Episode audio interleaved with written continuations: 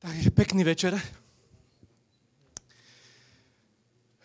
Vážení priatelia, redaktori, autori, externí autori, spolupracovníci, členovia nášho váženého biznis klubu a všetci ostatní, ktorí nám nejak pomáhate.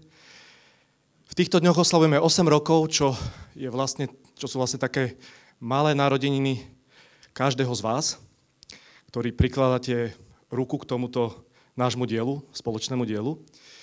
Tých 8 rokov je na prvé počutie taký malý počet, ale keď si premietnem spätne tých 8 rokov, tak to pocitovo vnímam tak, ako by ubehlo nie 8, ale 8 rokov, ale desiatky rokov. Až toľko politických, spoločenských, ekonomických otrasov sa udialo počas týchto 8 rokoch. Keď sme v tom roku 2015 septembri začínali, tak to bolo uprostred veľkej utečeneckej krízy, keď cez Maďarsko a Rakúsko prúdili 100 tisíce, 100 tisíce ľudí. Nás sa to síce fyzicky nedotklo, ale malo to veľký mentálny vplyv aj na našu krajinu a na celú strednú Európu. O rok neskôr Brexit, víťazstvo Donalda Trumpa, ďalší veľký otras pre politiku na západe, aj pre samotnú Európsku úniu.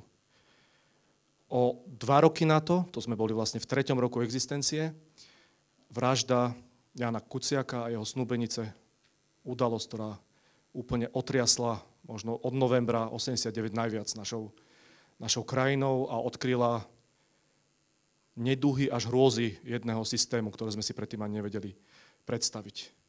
Nie ten nasledujúci rok, 2019, na jeho konci sa začal z Číny šíriť istý neznámy vírus, ktorý potom nás paralizoval ako spoločnosť na ďalšie dva roky.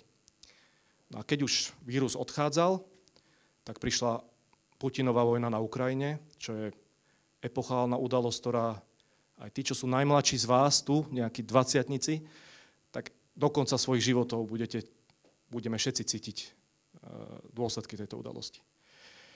Keď sme vtedy pred tými 8 rokmi vznikali, tak sme mali takú ambíciu nepoviem, že takú malú ambíciu prežiť, ale vybudovať médium konzervatívne, ktorý bude takým hlasom, konzervatívnym hlasom na púšti v inak úplne jednotvárnej mediálnej krajine. Bol nás tedy 5-6 novinárov plus ľudia z vydavateľstva. Mali sme také skromné ambície prinášať aspoň iný pohľad v mainstreamových médiách na rôzne udalosti. No, odtedy sa veľa zmenilo. Veľa sa zmenilo aj v postoji ako som povedal, bolo nás 5-6 novinárov, dnes je nás 30. Plus keď zarátam ľudí z vydavateľstva, tak je to vysoko cez 30 ľudí, ktorí pracujú pre, píšu a pracujú pre postoj.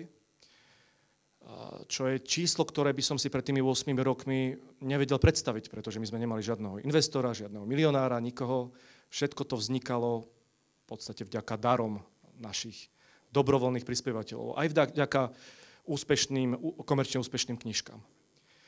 A dnes, keď sme už takýto relatívne silní, už aj na slovenské mediálne pomery, to nie je úplne maličká redakcia, hoci je zďaleka nie najväčšia, možno ešte ani úplne stredná nie sme, ale už sa k tomu blížime, tak zrazu vidíme, že máme, že máme už inú zodpovednosť, než sme si mysleli na začiatku a že tá naša misia byť tým konzervatívnym hlasom platí, ale je ešte oveľa vážnejšia pretože tá dnešná spoločnosť je mimoriadne polarizovaná. Všetci to cítime na každom kroku. To sú veci, ktoré pred 8 rokmi to bol naozaj trochu iný letopočet. Čelíme extrémom každého druhu. Jeden extrém je protizápadný a druhý extrém prichádza priamo zo srdca západu. A my v postoji sme v tomto na Slovensku jedineční e, našimi postojmi k tým témam či už len Ukrajine, aj, aj, aj neduhom alebo nebezpečenstvám, ktoré prichádzajú z toho progresívneho sveta. Sme jedineční v tom, že o tom píšeme tak, ako o tom píšeme. No a tá vďaka za to, že to môžeme robiť a že sme tak zosilnení za tých 8 rokov a že veríme, že budeme stále silnieť, tak tá patrí samozrejme všetkým vám, ktorí ste tu, ale aj tým tisíckam našim, našich podporovateľov, ktorí úplne dobrovoľne už 8 rokov prispievajú na to, aby toto médium fungovalo, rástlo a aby sme mohli šíriť náš obsah úplne voľne. Vďaka ním ho nemusíme zamykať. A vďaka ním 10 tisíce, 100 tisíce ľudí, čitateľov môžu čítať naše články až do konca. Takže prosím všetkých týchto tieto tisíce našich podporovateľov, malých podporovateľov, odmeň, odmeňme teraz potleskom, lebo bez nich by sme tu neboli.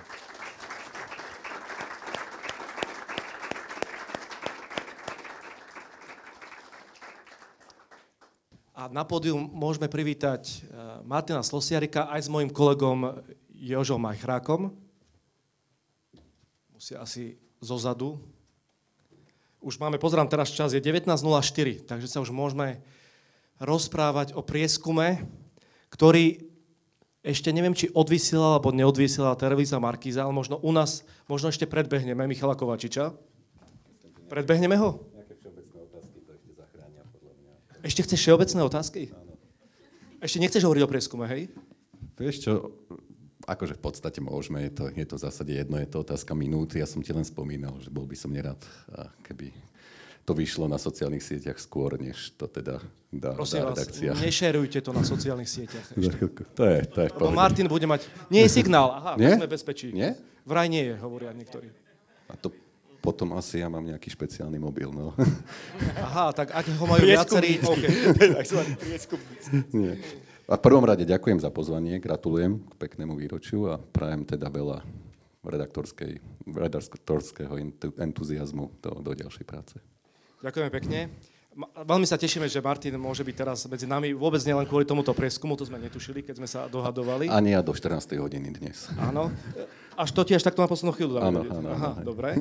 Um, Martin je ešte stále, oni tu síce hovorí, že mladí ľudia, keď oni hovoria títo 20 že mladí ľudia, oni myslia do 30 No. A my sme už... A teraz teda... čo povieš? No a že ty si stále veľmi mladý človek aj spolu so mnou a Jožom, ale máme veľa skúseností, tak to povedzme. Ty už neviem, či 25 rokov nie si v tejto branži, alebo aj viac. Áno. A tvoj... Čiže robím to od prvého roku svojho života v podstate. a tak, od prvého roku. A Focus má najväčšiu inštitucionálnu pamäť z týchto prieskumných agentúr, sa dá povedať, lebo ste začínali už v 91. ešte pod iným názvom. Áno, moji kolegovia začínali, ja som teda začínal v Fokuse v 90. 98. Áno. Ako ten trojročný, Začínalo to pod VPN, ak si správne áno, pamätám. Áno, Možno áno. tuto vidím Pala Demeša, ten si to určite Aha, pamätá. Áno, áno, A ty si sa potom pridal, už to nebolo pri VPN. He? Už nie, už nie. V 93. sa to v podstate, teda v 93. sa to vlastne zmenilo na mm, SROčku, pokiaľ si dobre pamätám. A ešte tak všeobecná, aby sme chvíľku ešte zabíjali čas, tak ešte jedna všeobecná otázka. A tam tých všeobecných otázok malo byť viac, takže Áno, pohode. len my sme už... Ale môžeme, môžeme, kľudne, Martin. Tak ešte, že najskôr, že tak máte 30-ročnú skúsenosť ako agentúra e, s, s voľbami, že boli ešte z hľadiska vypočítateľnosti bláznevejšie voľby na Slovensku ako teraz, keď môže vyhrať hoci ktorá z troch strán a 6-7 strán môže byť, nemôže byť parlamentu? Či na niečo také pamätáš? Pozral som sa na to historicky. Myslím, že tak veľa strán ešte nebolo vlastne na hranici tej zvoliteľnosti. Nie je to oveľa viac, ako tomu bolo vlastne aj v niektorých minulých voľbách. Konec koncov ani konkrétne sa mi zdá tie voľby 2020 zase neboli úplne isté z tohto hľadiska. Čiže má, máme tu na troška taký, ja neviem, či to nazvať, že spomienkový, oni to nie je pesimizmus, či, či, či ako to pomenovať, uh, že každé voľby sa nám v istých súvislostiach potom zdajú ako tie dôležité, ako tie kľúčové, možno ako tie najdôležitejšie. Však áno, z tohto hľadiska ja som teda zastanca toho, že každé voľby sú z toho demokratického hľadiska naozaj oslavou tej, tej demokracie. Sorry za také vznešené slova, ale myslím si, že takýmto spôsobom by sme to mali vnímať tieto prieskumy, ktoré si o chvíľku povieme, to je vlastne, to je vlastne zber z tých posledných dní. Toto, tento, ktorý je dnes publikovaný na Markíze, je vlastne od piatku do dnešného rána vlastne zber. A dá sa povedať, samozrejme, že budú nasledovať ešte ďalšie dni, 4-5, to znamená, veľa ľudí si to môže ešte premyslieť, nejakí boli nerozhodnutí, ale v zásade, čo vám vyplýva z tých dát, že koľko ľudí je už rozhodnutých a koľko ešte stále v hre? No, tam sú také vlastne dve skupiny, keď hovoríme o tomto ukazovateli. Na jednej strane sú to ľudia, ktorí dnes síce povedia nejakú stranu a pri tej otázke na pevnosť volebného rozhodnutia uvedú, že ešte nie sú definitívne rozhodnutí a môžu svoje svoj názor alebo teda svoju voľbu zmeniť, tak takých je stále, že 25%, čiže štvrtina z tých, ktorí dnes preferuje nejakú stranu, stále hovorí, že ešte teda nie je definitívne rozhodnutá. To sú tí ľudia. Viac, väčšia miera takejto volatilnosti, nazvem to tak, v rámci tohto volebného správania je určite No a teraz sa dohodneme, akú, aký názov pre tie strany budeme používať, či stredopravé strany, či prozápadné strany, či prodemokratické strany. No jednoducho áno, mám na mysli vlastne tie strany práve typu Progresívne Slovensko, SAS, Demokrati, nie KDH. KDH je z tohto istým spôsobom von práve preto, môžeme sa o tom baviť, že viac ako programová strana je to pre mňa strana identity, to znamená strana, ktorá je založená vlastne na, na mm, konfesii primárne. Čiže, čiže v prípade KDH je tá miera vlastne pevnosti voľbného rozhodnutia vyššia ako v prípade iných strán.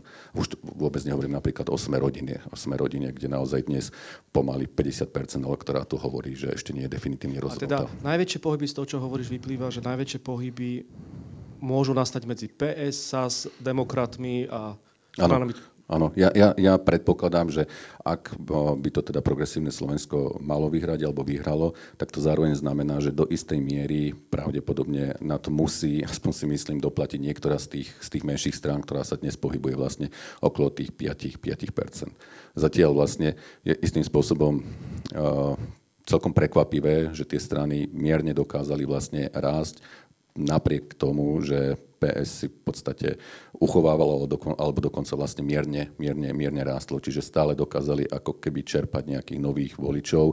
Tí noví voliči pochádzali predovšetkým z tej kategórie nerozhodnutých. To je tá druhá kategória, ktoré som nedoplnil. To, to znamená, to sú takí ľudia, ktorí chcú ísť voliť, ale nevedeli, mali povedzme dve, tri strany, ale neboli stále rozhodnutí a nevedeli nám v tom prieskume povedať, že ktorá strana je tá najpravdepodobnejšia, ktorú by volili.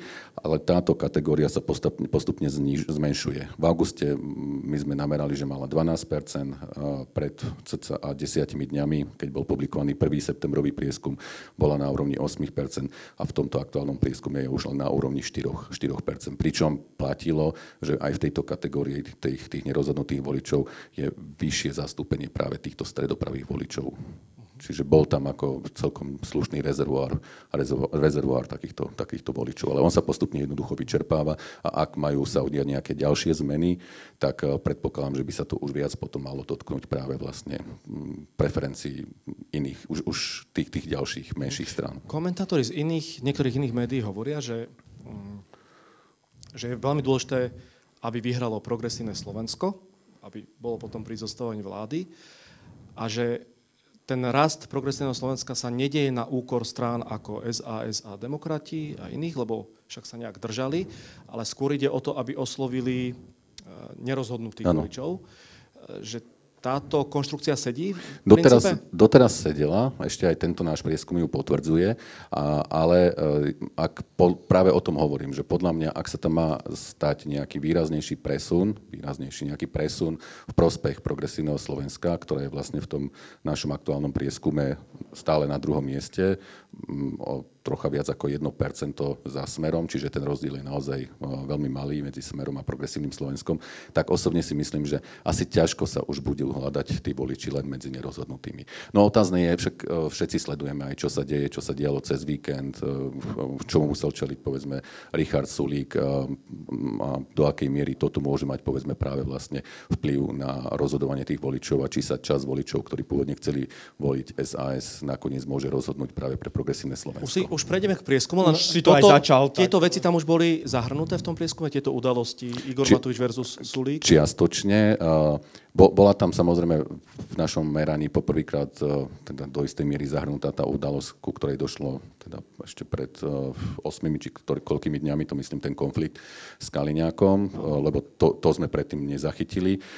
A čiastočne, keďže ten zber prebiehal aj v nedelu a pondelok, dnes sa dozbieralo len pár rozhovorov už, tak čiastočne to vlastne zachytávalo aj efekt SAS. A dobre, môžem, môžem povedať, že bolo naozaj vidieť, ako SAS stúpa. Podľa môjho názoru, keby nebolo tejto kauzy, tak SAS by možno nastúpalo nad 7% v preferenciách. Ale bol tam vidieť istý sek práve vlastne potom v tú nedelu a a pondelok a nakoniec vlastne to SAS skončilo tesne pod 6%, myslím na úrovni 5,8, čo je stále relatívne vlastne lepší výsledok, ako boli preferencie pred 10 dňami, vtedy sme ich merali niečo nad 5%.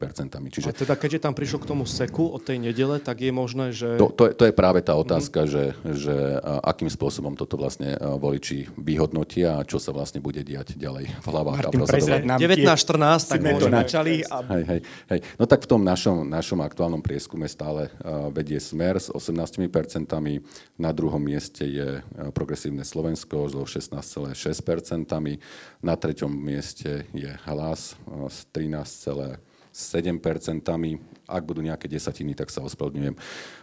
No a ide najväčšie prekvapenie prieskumu. Na štvrtom mieste je Olano s 8,2%, čiže tam je naozaj že výrazný, výrazný nárast. Predtým malo 6, niečo, 6,3, ale dlhodobo merané u nás vlastne na tejto úrovni, že niečo muselo zafungovať jednoznačne a tam, tam je No to niečo je konflikt s Kaliňákom. Konflikt Kaliňákom a čiastočne pravdepodobne aj toto vymedzenie sa povedzme voči, uh-huh. voči Sulíkovi, aj keď vie určite viac, viac ten konflikt s Kaliňákom. Čiže Olano potom je na 7,7, myslím, je tam Republika.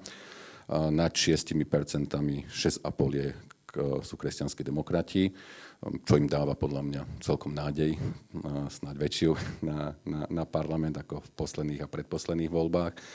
Aj keď, však asi sa môžeme o tom potom ešte, ešte, ešte baviť. 6,4 je Slovenská národná strana, ktorá si stále udržuje túto, túto úroveň. No a posledná, posledné SAS 5,8% to znamená, že Sme rodina je mimo parlamentu zo 4,2 alebo 4,1% Tam je ten trend výrazne klesajúci. Oni išli z takmer 7 postupne vlastne na, dnešný, na dnešných 4,2, 4,1. Výrazne sa to prejavuje povedzme aj v potenciáli. Sme rodina, ktorá sa, ktorý, sa, ktorý sa znížil.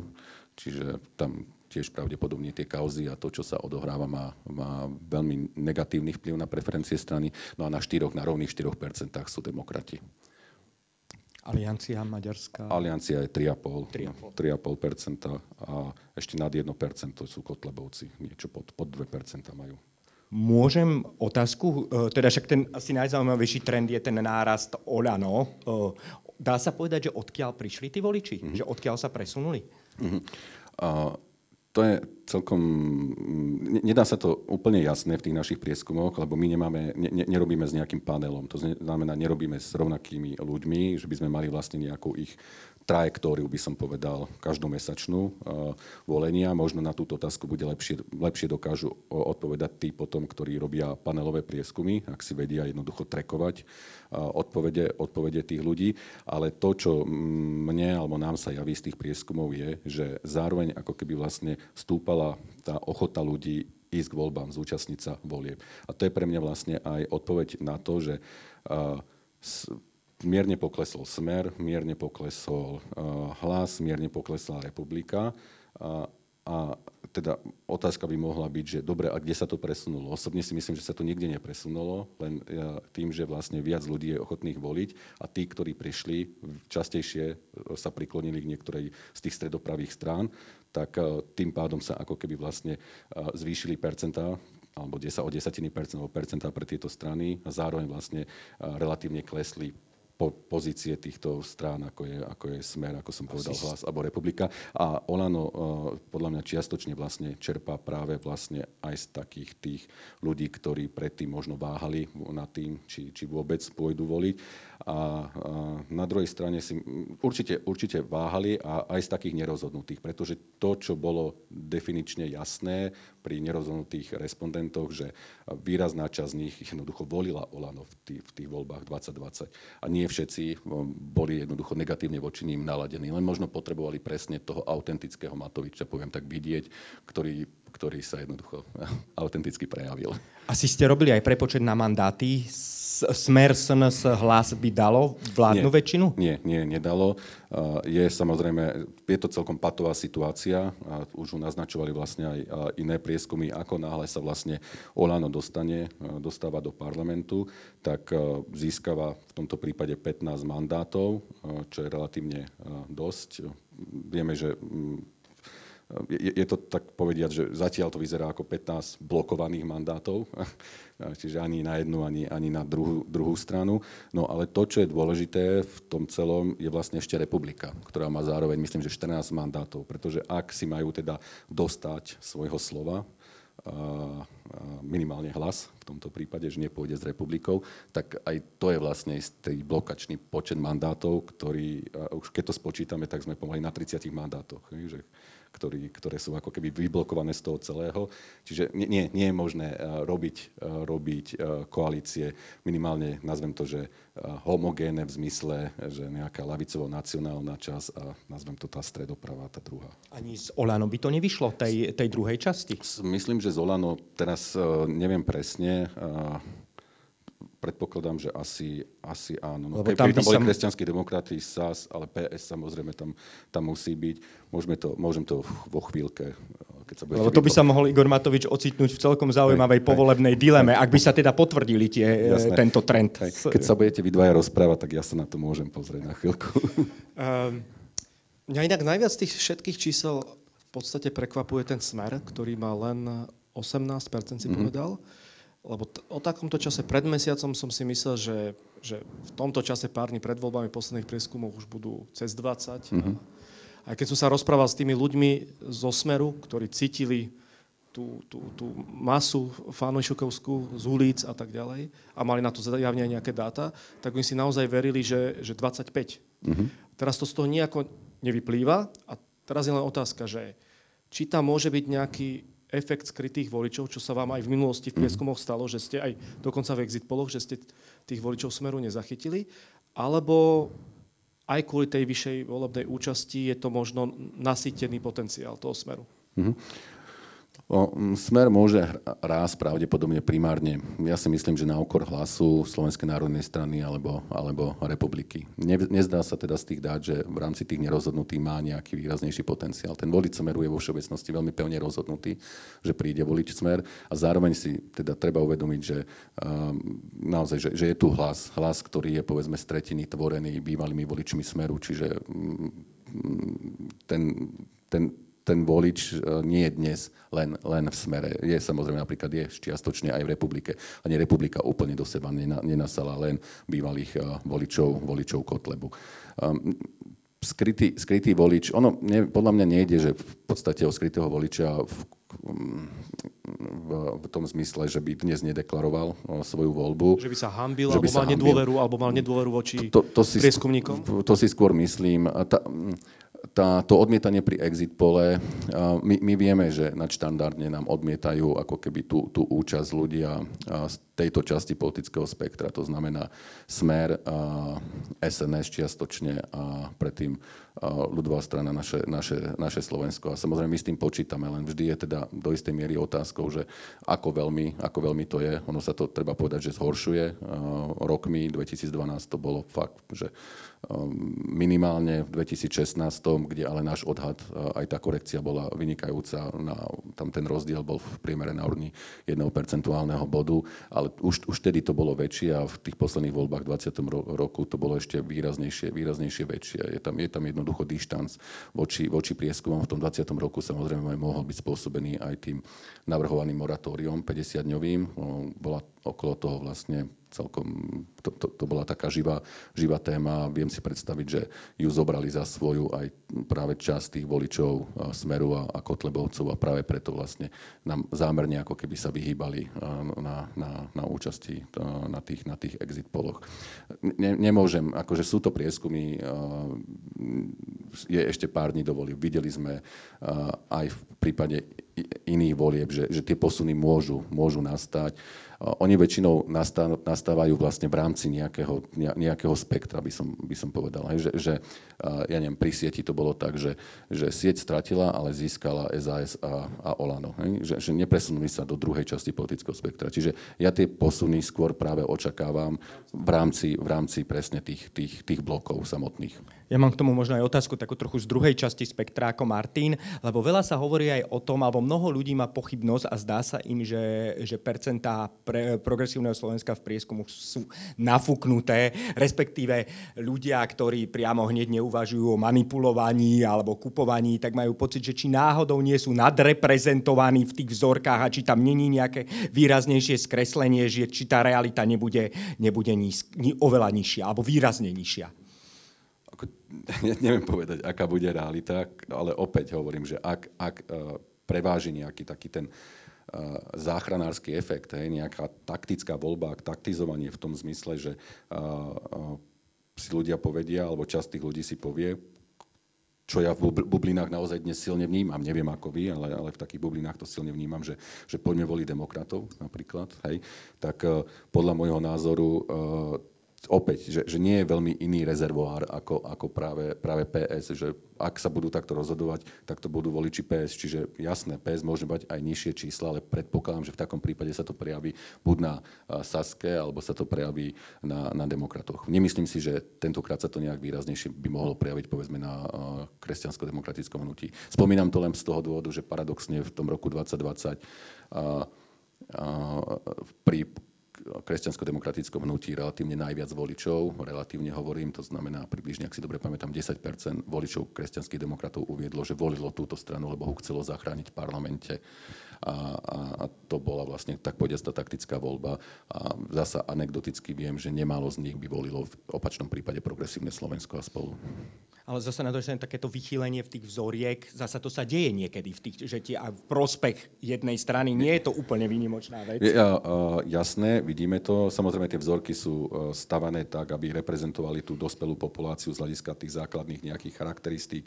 Používa sa najčastejšie teda pohlavie, nejaké vekové kategórie, nejakých 5, my používame 6 vekových kategórií, vzdelanostné kategórie, tie sú 4, národnosť samozrejme, ktorá je dôležitá kvôli tomu, že tu máme aj etnickú voľbu na Slovensku, alebo teda etnicky môže čas populácie voliť. Potom je to veľkosť e, miesta bydliska a kraj bydliska a potom vlastne pri spracovaní údajov sa ešte pozerá vlastne aj na volebné správanie 2020. Hej.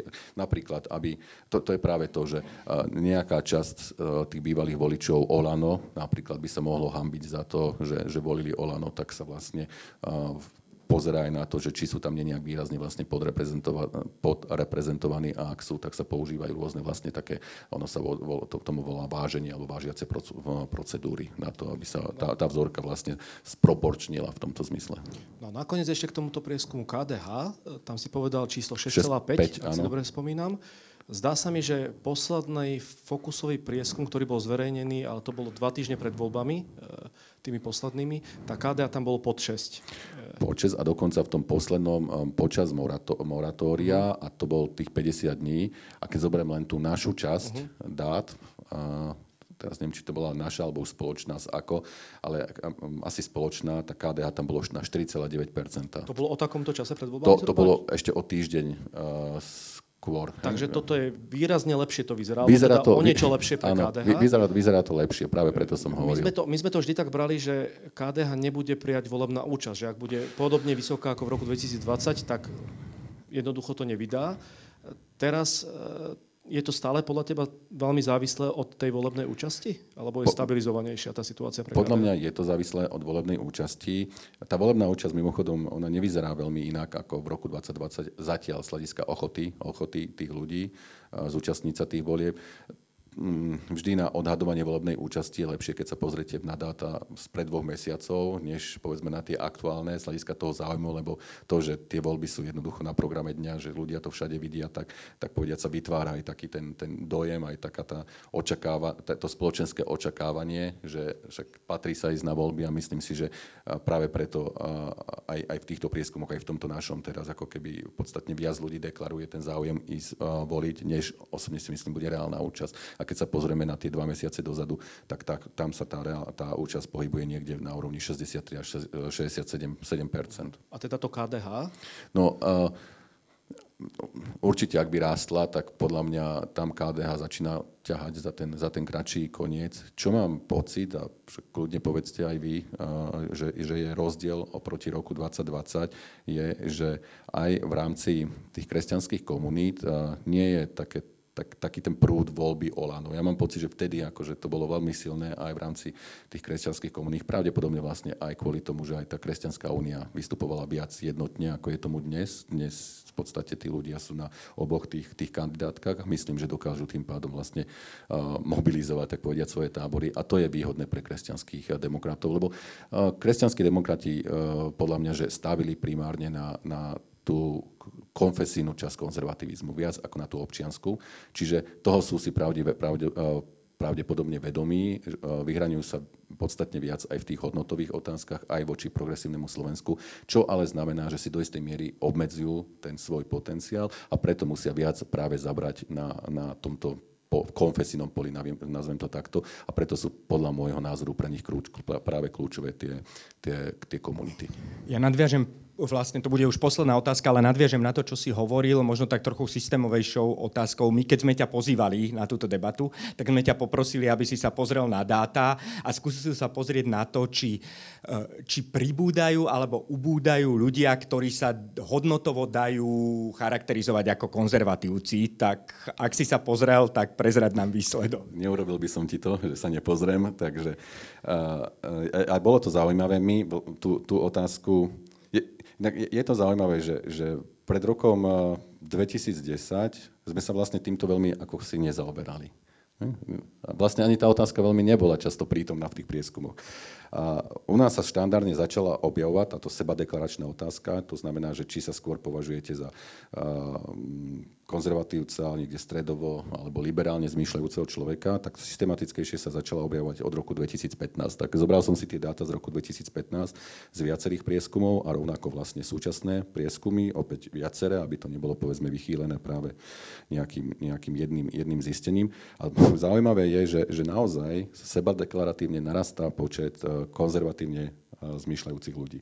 Zatiaľ, čo v, to, v tom roku 2015 to bolo približne 25%, tak dnes je to na úrovni 35%. A ten úbytok je nie na, na úkor toho stredového, ale na úkor toho liberálneho. Čiže naozaj tam, ako keby sa to do, do istej A tam je aký trend? U to, to, to je približne naopak. Hej? Mm-hmm. To znamená, že vtedy, 35 dva, áno, mm-hmm. vtedy, vtedy sa viac ľudí vlastne seba, seba deklarovalo ako liberálny, než je tomu dnes. Čo sa dá povedať o tých uh, konzervatívnejšej mm-hmm. časti, že kto sú to, koho mm-hmm. volia, odkiaľ mm-hmm. sú? Mm-hmm. No, uh, uh, z hľadiska pohľavia rovnako zastúpené ženy a muži, to nerozdeluje. Z hľadiska veku asi celkom očakávané, že predsa to konzervatívne aj prirodzene prichádza jednoducho tomu človeku viac ako so zrelším vekom, poviem to takto, čiže skôr častejšie starší stredný vek a potom ten starší, starší vek, povedzme na 65 rokov, ale stále ľudia na 65 rokov tvoria, poviem to tak, že len tretinu. Ne? Čiže tú ekonomickú aktívnu stále tvoria dve, dve, dve tretiny toho volictva. Troška je to posunuté k nižšiemu vzdelaniu, ale neprevažuje nižšie vzdelanie, čo ale je dané práve vlastne tou vekovou štruktúrou, ničím, ničím, ničím iným. Opäť prirodzene nejaký sociálny alebo spoločenský status tým, že tam máme tretinu ľudí vo veku 65+, plus, tak prirodzene sa to objaví potom aj v sociálnom statuse, že starobný dôchodca, tiež približne tretina.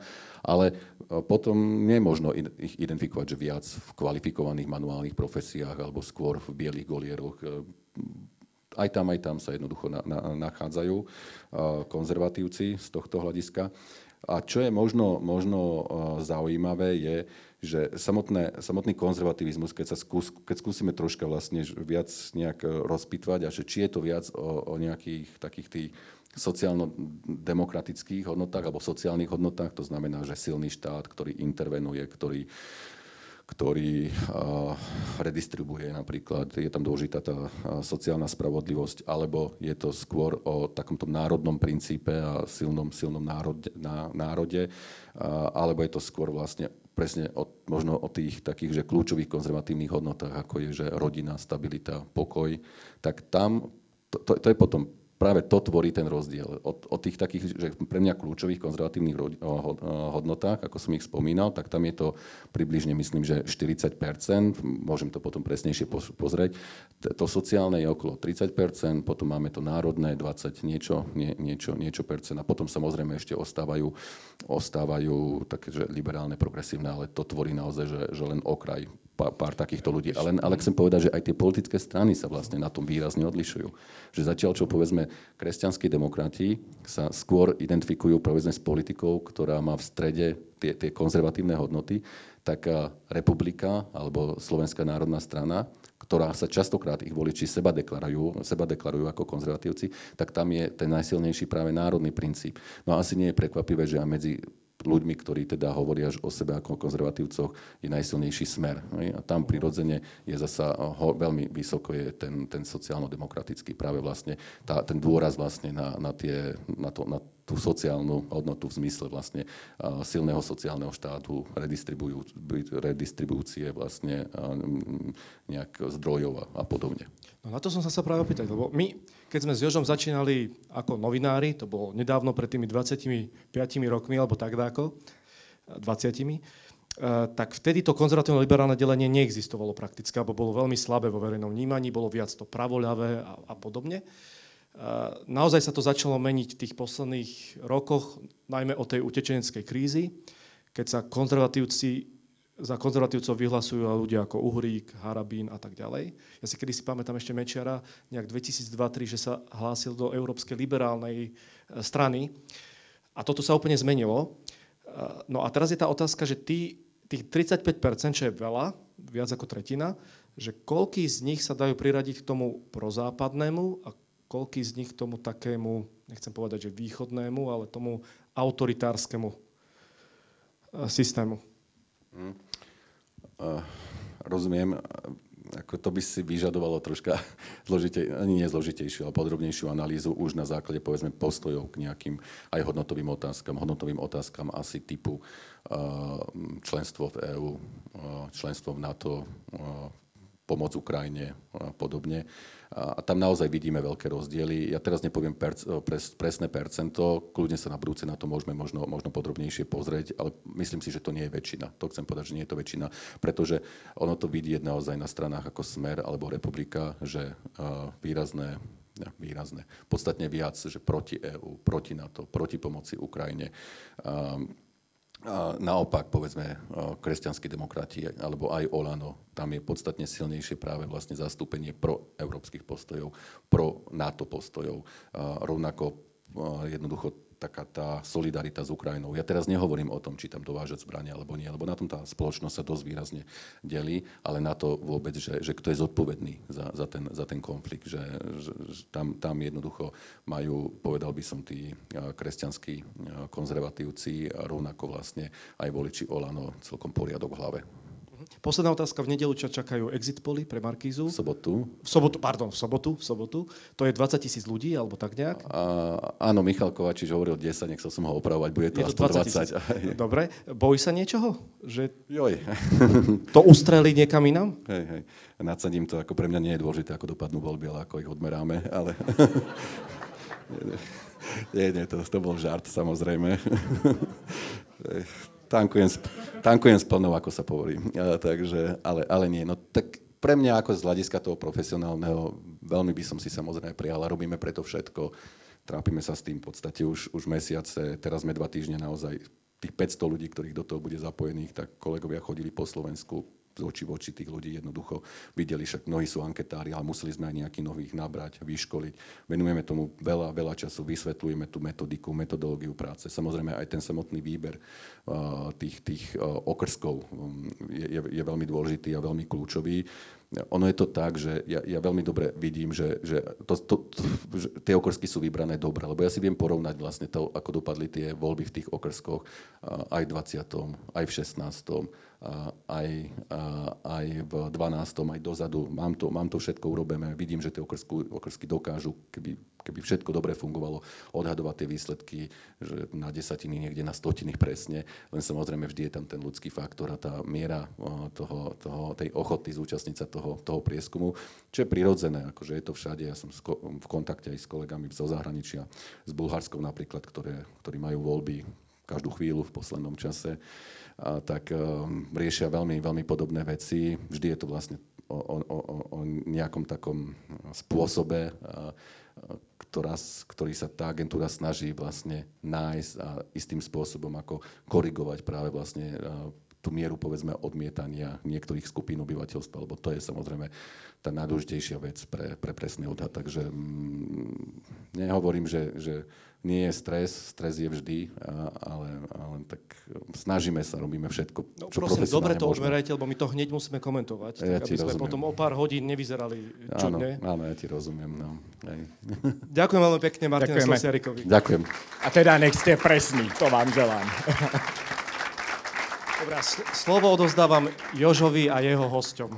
Tak ja ďakujem teda obidvom Martinom a poprosil by som teraz kolegov na pódiu Mareka Vagoviča, Lukáša Krivošíka a Martina Leidenfrosta.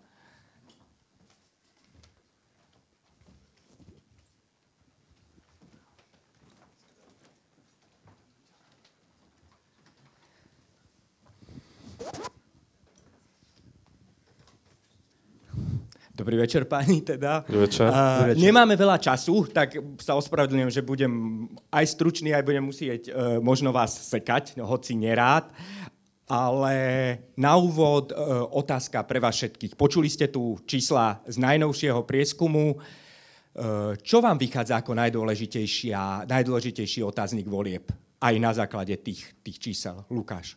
Pre mňa osobne je to otázka, že či, a je to teda moja otázka, netvrdím, že to je otázka celej spoločnosti, a je to otázka, že či mm, konzervatívno-kresťanskí ľudia na Slovensku majú dostatočný výtlak, aby poslali do parlamentu svoju stranu, keď to mám tak povedať, stranu, ktorá je nedokonalá, ale možno dá sa s ňou pracovať, alebo či tí kresťania, či tie, tie uh, deliace línie, ktorých rozdeľujú v zahraničnej politike a tak ďalej, že či spôsobia, že jednotlivé tie skupinky konzervatívnych kresťanov skončia u iných strán, u by som povedal, že takých kriklavých, vykričaných lídrov, ktorí kresťanov len používajú, alebo teda nejaké kresťanské voličské skupiny len používajú na to, aby si dovyskladali volebnú koalíciu a potom na... A vedia aj samozrejme aj niečo vybaviť, ale na druhej strane potom ich, nazvime to, výstrednosť potom negatívne dopada aj na tých kresťanov a, mus, a musia potom ako keby sa stávajú nejakými ich rukojemníkmi. Čiže toto je pre mňa otázka. Prečo je to dôležité podľa teba? No, no práve preto, ako som naznačil, že ak, ak kresťania budú len nejakou skupinou pre nejakého populistického lídra, uh, môžem to aj menovať, hej, je to jednak Boris Kolár, jednak e, Igor Matovič, ak len pre takýchto ľudí, ktorí majú možno veľkú personálnu záťaž, hej, sú síce výrazní, sú, dokážu na seba nabaliť podporu, ale zároveň aj majú určitú, by som povedal, osobnostnú záťaž, tak potom my nesieme ako keby za to zodpovednosť. Hej, ale lepšie je podľa mňa... Skočiť, inak no? som to myslel, možno som to zle formuloval. Je to dôležité aj z pohľadu toho, ako bude vyzerať budúca vláda? Tak no, som skôr no myslel. No samozrejme, bude, bude, od toho sa bude odvíjať, že do akej miery naše priority budú reprezentované. Marek, pre teba najdôležitejšia otázka. Mne sa zdá z toho prieskumu, ktorý ja považujem za najpresnejší, respektíve agentúru Focus, aj v porovnaní s inými voľbami si myslím, že sú najbližšie, to sa dá aj odmerať. Mne sa zdá, že to môže byť aj volebný pad. Sám som zvedavý, keď si počítame tie mandáty. Nevieme, ako sa zachová Olano. Samozrejme, nevieme, či sa tam dostane SNS, či sa dostane KD, či sa dostanú demokrati. Že tých premenných a neznámych je veľmi veľa. Je to veľmi tesné a môže to dopadnúť jedným aj druhým no, smerom. je zaujímavé to, že Igor Matovič si nastával toľko tých bariér a zrazu bez neho by možno vláda bez Ale také isté bariéry si dávali aj predtým iní a nakoniec spolu išli. Ja si myslím, že to po tých voľbách eh, môže pri troche šťastia dopadnúť aj na vládu bez smeru a hlasu, aj keď v tejto chvíli to tak nevyzerá zatiaľ.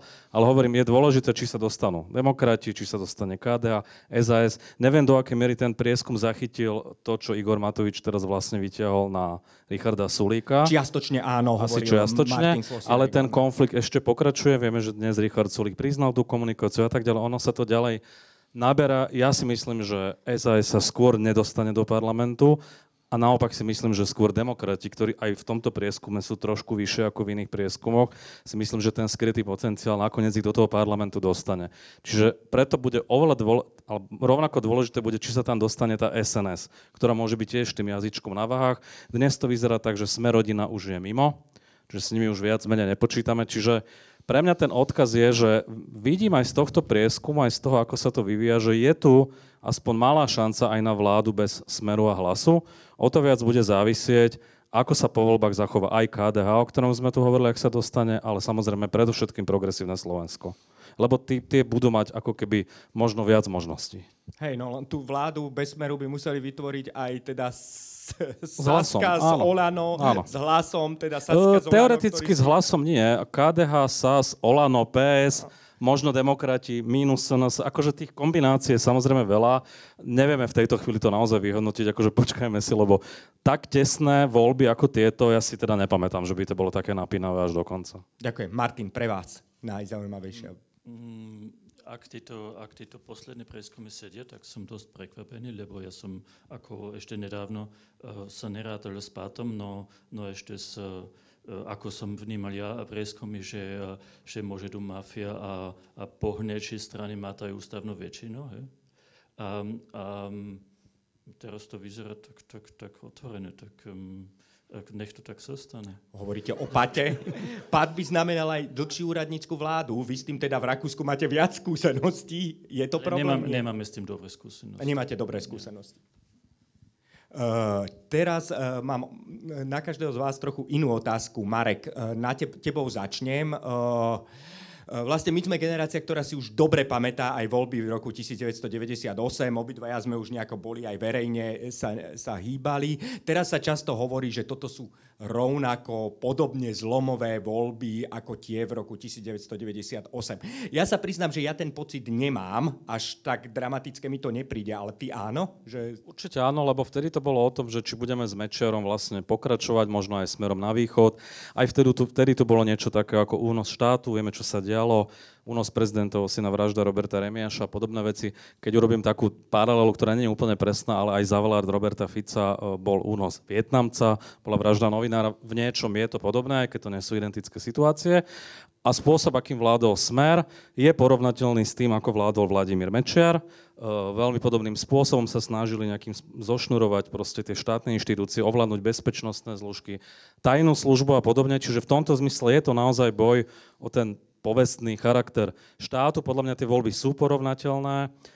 Dokonca si myslím, že dnes je to nebezpečenstvo, že sa na dlhé roky posunieme niekam, kam nechceme, je možno ešte o čosi vyššie, ako bolo v tom roku 98. Martin, vám sa to tiež zdá podobne, že sú to tak zlomové voľby? Ale to sa už hovorili minulýkrát, to už minulý bol slomo, nie? My to zvykneme hovoriť pri každých voľbách. Vtedy to bolo o porážke mafie, teraz je to o návrate mafie. Áno, áno. Ale preto, mi, preto sa mi tie prieskumy už začínajú páčiť. Lukáš, ja, to, ja ju položím nakoniec všetkým, ob, všetkým vám trom.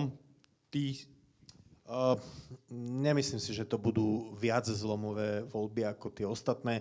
Všetky voľby v rámci našej demokratickej histórie 30-ročnej uh, v niečom boli závažné, ale naozaj no tak zlomové boli možno v 92., keď sa rozhodovalo o tom, či sa rozdeli Československo a v 98., teda, že či bude Mečiar pokračovať alebo nie, ale ako tie voľby sú závažné, ale nemyslím si, že to budú také zlomové voľby ako ten 98 alebo 92 rok.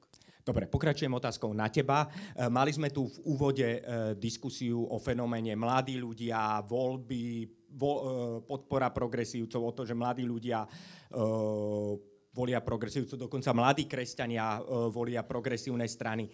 Je toto, vieš to zaradiť do nejakého takého globálneho kontextu, že nakoľko je to globálny fenomén porovnateľný možno aj s inými krajinami? No tak to, že mladí volia progresívcov a že... No ja si myslím, že s tým, ako vidíme možno nejaký taký odliv kresťanstva, žitého kresťanstva, praktizovaného kresťanstva v celej Európe a častočne aj v Severnej Amerike, tak uh, dôležitosť získavajú iné identity. Na pravej strane je to, je to, zostáva už potom jedne tá vlajka, o ktorej sa môžeš, okolo ktorej sa môžeš e, zhromaždiť, čiže to je ten zostup nejakých nacionálne, národno-populistických e, síl aj v západnej Európe. A na tej e, východnej, na tej, na tej lavicovej strane politického spektra, tak to sú tie ako keby tie sexuálne identity alebo genderovo, genderovo LGBT, neviem aké. No a žiaľ teda mladí ľudia sa častokrát e, do tohto zaraďujú, hej, a vidíme aj, že, že vidíme aj tak, že to má možno aj známky až takej, takej nejakej sociálnej nákazy. Videl som nejaký rozhovor asi žiaľ Bohu, ale to bolo u tej konkurencie, u toho konkurenčného média, že, že bolo to nejaké svedectvo nejakého psychológa, alebo učiteľ to bol, že, že keď sa mi v triede jeden identifikuje ako transgender, tak hneď ďalších poltústa spolužiakov nasleduje, čiže ako asi to nebude celkom len niečo, čo je že hlboko skryté v génoch. Čiže tie, tieto, tlačí to do nich aj, tlačí to do mladých ľudí aj kultúra, v ktorej proste oni už vyrastajú. My si ešte pamätáme dobu, kedy sa napríklad nehovorilo, ja, neviem, ja som vyhral Olympiádu ľudských práv niekedy v roku 2020 slovenské kolo a vtedy sa za ľudské práva pokladali naozaj veci, že sloboda prejavu, sloboda zhromažďovania, takéto veci a nikoho by tam nenapadlo v tej, mal som tam e, Miroslava Kusého, hej, lavicového filozofa, ale ani jeho by nenapadlo v roku 2002, že ja neviem, e, zväzky osob rovnakého pohľavia, že to má byť ako nejaké základné ľudské právo. Hej. Čiže vidíme, že že my si pamätáme ešte svet, kedy to nebola téma, ale títo mladí, tí už sa do toho rodia a každý seriál má nejakú, by som povedal, že vedľajšiu de- dejovú líniu teraz, ktorá sa týka nejakej sexuálnej menšiny. Čiže ako tá, cez tú kultúru sa, sa to veľmi tlačí a to sa potom prejavuje aj v tých volických preferenciách mladých ľudí. No a e, čo sa týka kresťanov, ešte možno jedna poznámka, že, že ja tu vidím aj problému kresťanov, že um, ako um, medzi kresťanmi dochádza k niečomu, čo jeden taký americký sociálny vedec nazval, že terapeutický de- deizmus, že proste že aj tí praktizovaní kresťania, mnohí z nich e, v Európe a v Amerike upadajú do takého, že, že takého komotného kresťanstva strednej vrstvy, že, že áno, že Boh je, ale že je to na to, aby sme sa cítili sami dobre, určite to nie je niečo, kde by som ja na seba kládol niečo, že aby som sa zmenil a už vôbec nie, aby som vo verejnom priestore niečo, niečo reprezentoval a bol na svedectvo. E, čiže ja si myslím, že aj z tohto potom vznikajú také tendencie, že praktizujúci kresťania idú voliť e, progresívne Slovensko. Hej, čiže je to, také, je to také, že sú to ľudia, ktorí ti povedia, že Boh je láska, čo je pravda, ale Boh je zároveň spravodlivý sudca. Proste to je spravodlivosť a láska musia kráčať ruka v ruke a títo ľudia, poviem to takto, že farizeji chceli byť spravodlivejší ako Kristus a títo progresívni kresťania, alebo títo terapeutický deizmus, ako to nazval dotyčný, tak tí chcú byť že láskavejší ako Kristus. Nie je to viac modná vlna ako nejaký fenomén závažný? No ja si myslím, že ako v dejinách fungujú, funguje niečo ako spätná väzba, že už sa aj začínajú na západe prejavovať povedzme, že excesy alebo nejaké veci, kedy to už zachádza aj napríklad aj v britskej spoločnosti, ktorá je veľmi tolerantná, tak už niektoré veci, že, že trans muži v ženských väzniciach, že to už aj im sa zdá priveľa, čiže môžeme, sa, môžeme možno aj čakať na to, že uh, tá vlna opadne, ale je to ako taký požiar, ktorý sa vyčerpá, ale spáli zatiaľ uh, veľký kus lesa. Mar- Marek, co... Ja len jednu poznámku, nechcem sa zapájať zo široka do tejto debaty, ale dúfam, že sa zhodneme, že homosexualita nie je módna vlna ani choroba. Aspoň na tom sa dúfam zhodneme. Uh, nie, a že tých ľudí, to, a že tých, a že tých ľudí treba prijímať, to sa hovorí v Biblii a tak ďalej. Mne sa zdá, že Lukáš už trošku niekam ďaleko uletel, ale nechcem to rozberať nejak do detailov. Zdá sa mi, že aj tie výroky, aj Milana Majerského, pliage, LGBT ideológie a podobne, neboli veľmi šťastné a Nemyslím si, že by no, sme... No, neboli ani šťastne mediálne si, interpretované zase, nemyslím, ale... nemyslím si, že by sme mali ako keby strašiť až do takej miery, alebo tým spôsobom, že vlastne PS je rovná sa Fico. Aj ako v tom zmysle, že je to porovnateľná hrozba. Vy hovoríte možno, že je to trošku iná hrozba, ale v zásade sa to dáva trošku na jednu úroveň. Čo si ja nemyslím, hoci ja teda k PS mám veľmi ďaleko, podobne ako vy a rozhodne nebudem ani ich volič, ale mám pocit, že sa tu trošku vyrába z toho strašia, ktorý neprináleží celkom tomu ako to vlastne v realite. No nie, tak on sa vyrába aj na základe toho, že ten program uh, v tej hodnotovej časti a ľudskoprávnej PS je pomerne radikálny. A to aj mnohí liberáli tvrdia. Áno. Tam tie veci napríklad ako tranzícia na základe seba určenia je tak radikálna vec, že to je, Je to určite- pár je to určite EU. vec, eh, Dokonca na- na- britský parlament to nedávno, keď, to navrh, keď s tým prišli Škóti, tak britský parlament to okamžite zrušil, Je ten to, návrh. je to určite vec na hĺbšiu diskusiu, naozaj na serióznu diskusiu bez nejakých emócií. Pre mňa je PS, nechcem povedať, že hrozba, ale problematické z iných hľadísk, najmä spôsobom, akým chcú vlastne zoštátňovať určité veci a celkovo tá ingerencia štátu do životov ľudí. Nemyslím si, že ekonomicky majú nejaký dobrý program. Ja tam vidím aj nepripravenosť možno na vládnutie, môžu dopadnúť podobne ako Olano, ktoré tiež nebolo. Pre mňa je, je PS problematické v mnohých iných oblastiach, lebo si myslím, že ani túto agendu, o ktorej hovoríme, jednak na to nebudú mať dostatočnú podporu. Myslím si, že je to aj zámerne trošku pritiahnuté za vlasy v tom programe, aby mali z čoho vstupovať, nakoniec to robila aj Saska. Čiže, čiže jedna vec je to, čo je na papiere, to, čo je napísané, druhá vec, čo z toho reálne aj presadia. Myslím si, že pri PS budeme prekvapení v mnohých iných oblastiach, keď začnú reálne vládnuť aj vďaka tej neskúsenosti, ako možno v otázkach, ktoré sa teraz na prvý pohľad javia ako problematické. Lukáš, stručná reakcia, potom expertný názor. Ja len Martina poviem toto, že ja som vždy zdôrazňujem, že ja, pokla- ja vidím rozdiel medzi naozaj uh, ľuďmi, ktorí sú gejovia alebo lesby a na strane druhej požiadavkami uh, toho, čo sa považuje za LGBT hnutie. Že troška mne to prípada, že to je ako vzťah by som povedal, že robotníkov a komunistickej strany. Že to, že komunistická strana tvrdí, že hovorí za robotníkov, neznamená, že všetci robotníci, alebo že dokonca väčšina sa tým cíti reprezentovaná. A myslím si, že možno, že viac reprezentuje reálnych gejov z mesa a kostí Douglas Murray, konzervatívny britský novinár, ktorý je aj kritikom mnohých tých požiadaviek, než povedzme niektoré, niektorí aktivisti. My sme to aj tak pochopili, aj tá moja otázka na modnú vlnu smerovala k tomu, že, že proste e, zmeny pohlavia v rozpore s biológiou, proste len preto, že to je populárne v istých týchto sa dajú charakterizovať ako modná vlna, to nie je ľudskoprávne, zápas o ľudské práva. To, Uh, Martin, uh, chcete k tomu, uh, máte k tomu poznámku? Tak ja mám potom na vás otázku, lebo my už sme tu v tých slovenských voľbách uh, úplne po uši. A mňa by celkom zaujímalo, či slovenské voľby, uh, slovenskými voľbami v Rakúsku žije aj niekto iný okrem vás a vašej manželky. Teda samozrejme, Nie. či to je téma, nie je to. Nie. Ani sa o tom, ani sa o tom v médiách... Uh, Minulý bol jeden článok.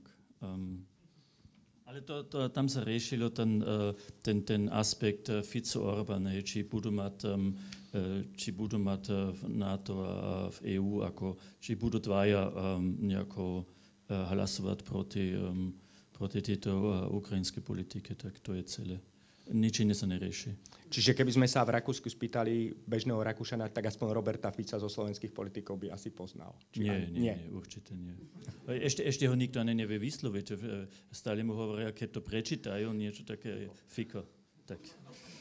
Inak ja mám taký program, ktorý keď už mám unavené oči, tak do ňoho e, copypastnem článok a on ti to normálne, že v Slovenčine prečíta slovenským hlasom a všetko rozpozná, že č, š, všetky samohlasky, spoluhlasky, ale Fica furt číta akože Fiko.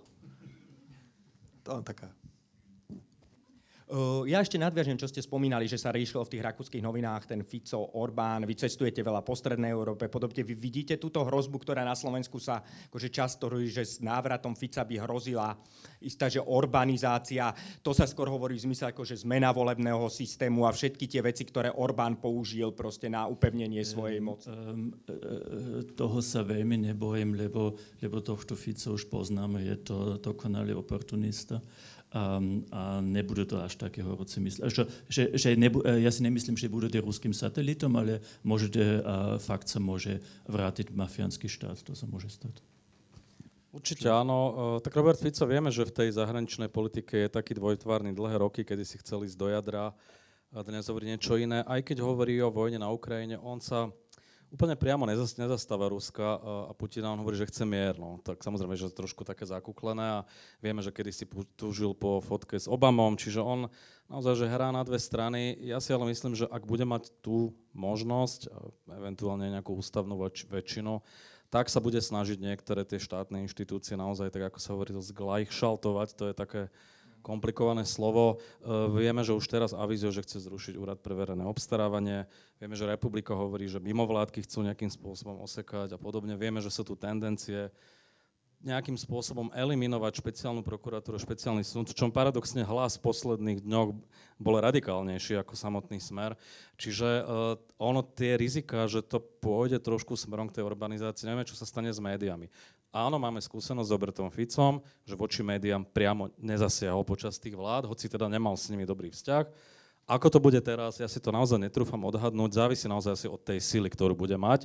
A keďže vidí, že aj ten tlak na Orbána uh, nie je až taký efektívny z hľadiska nejakého, z nejakej Európskej únie a tých inštitúcií, tak v zásade si môže x rokov robiť, čo chce, kým si to tak, tak povediať akože uprace a keď aj potom príde nejaký zásah z hora, tak už mu to bude jedno. Ale primárne sa bude snažiť o to, aby mal zabezpečenú na x rokov beztrestnosť.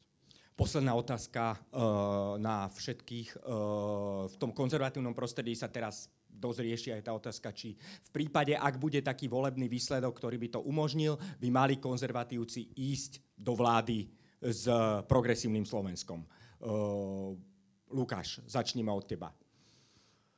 Tvoj ak názor. budú mať konzervatívne sily dostatočnú silu na to, aby zavetovali hneď pri koaličných uh, rokovaniach tie, také tie hodnotové úlety a samozrejme nielen také tie veci, tie klasické kultúrno-etické témy, ale aj to, čo spomenul Marek, teda aj možno nejaké ekonomické excesy v boji za, so, život, so životným prostredím a možno aj zase možno aj niektoré trestnoprávne zmeny, ktoré chcú, ktorými chcú oni osekávať slobodu prejavu. Čiže, čiže ak konzervatívci budú dostatočne silní, aby na toto hneď na začiatku dali červenú kartu, tak smelo do, smelo do toho. Ďakujem. Marek, pri tebe je myslím, že odpoveď celkom jasná. Ja, tak ja si myslím, že ono, samozrejme tá realita uh, nejako rozdá tie karty a a ja si myslím, že veď niekoľkokrát bola táto dilema, aj Saska vlastne mala nejaký typ požiadavek, o tom sme už hovorili, a v zásade ich nikdy netlačila za cenu toho kompromisu. Čiže si myslím, že keď bude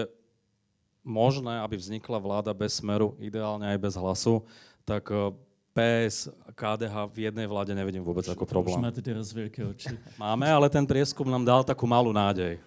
A každé voľby dopadnú prekvapením, aj tie minulé, čiže uvidíme.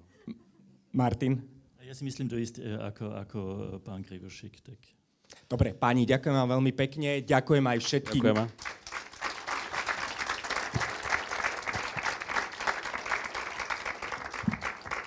Ďakujem aj všetkým divákom, ktorí ste uh, to sledovali, či už tu v divadle, alebo na obrazovke. Uh, ja by som sa možno ešte pár vetami pridal k tomu, čo hovoril v úvode Martin a tiež by som sa vám chcel poďakovať za vašu podporu, ktorá už trvá 8 rokov a nebudem hovoriť proste nejaké vzletné slova, dlhé slova, ale len vďaka vám dokážeme robiť nezávislé a myslím si, že aj kvalitné noviny. Takže veľká vďaka.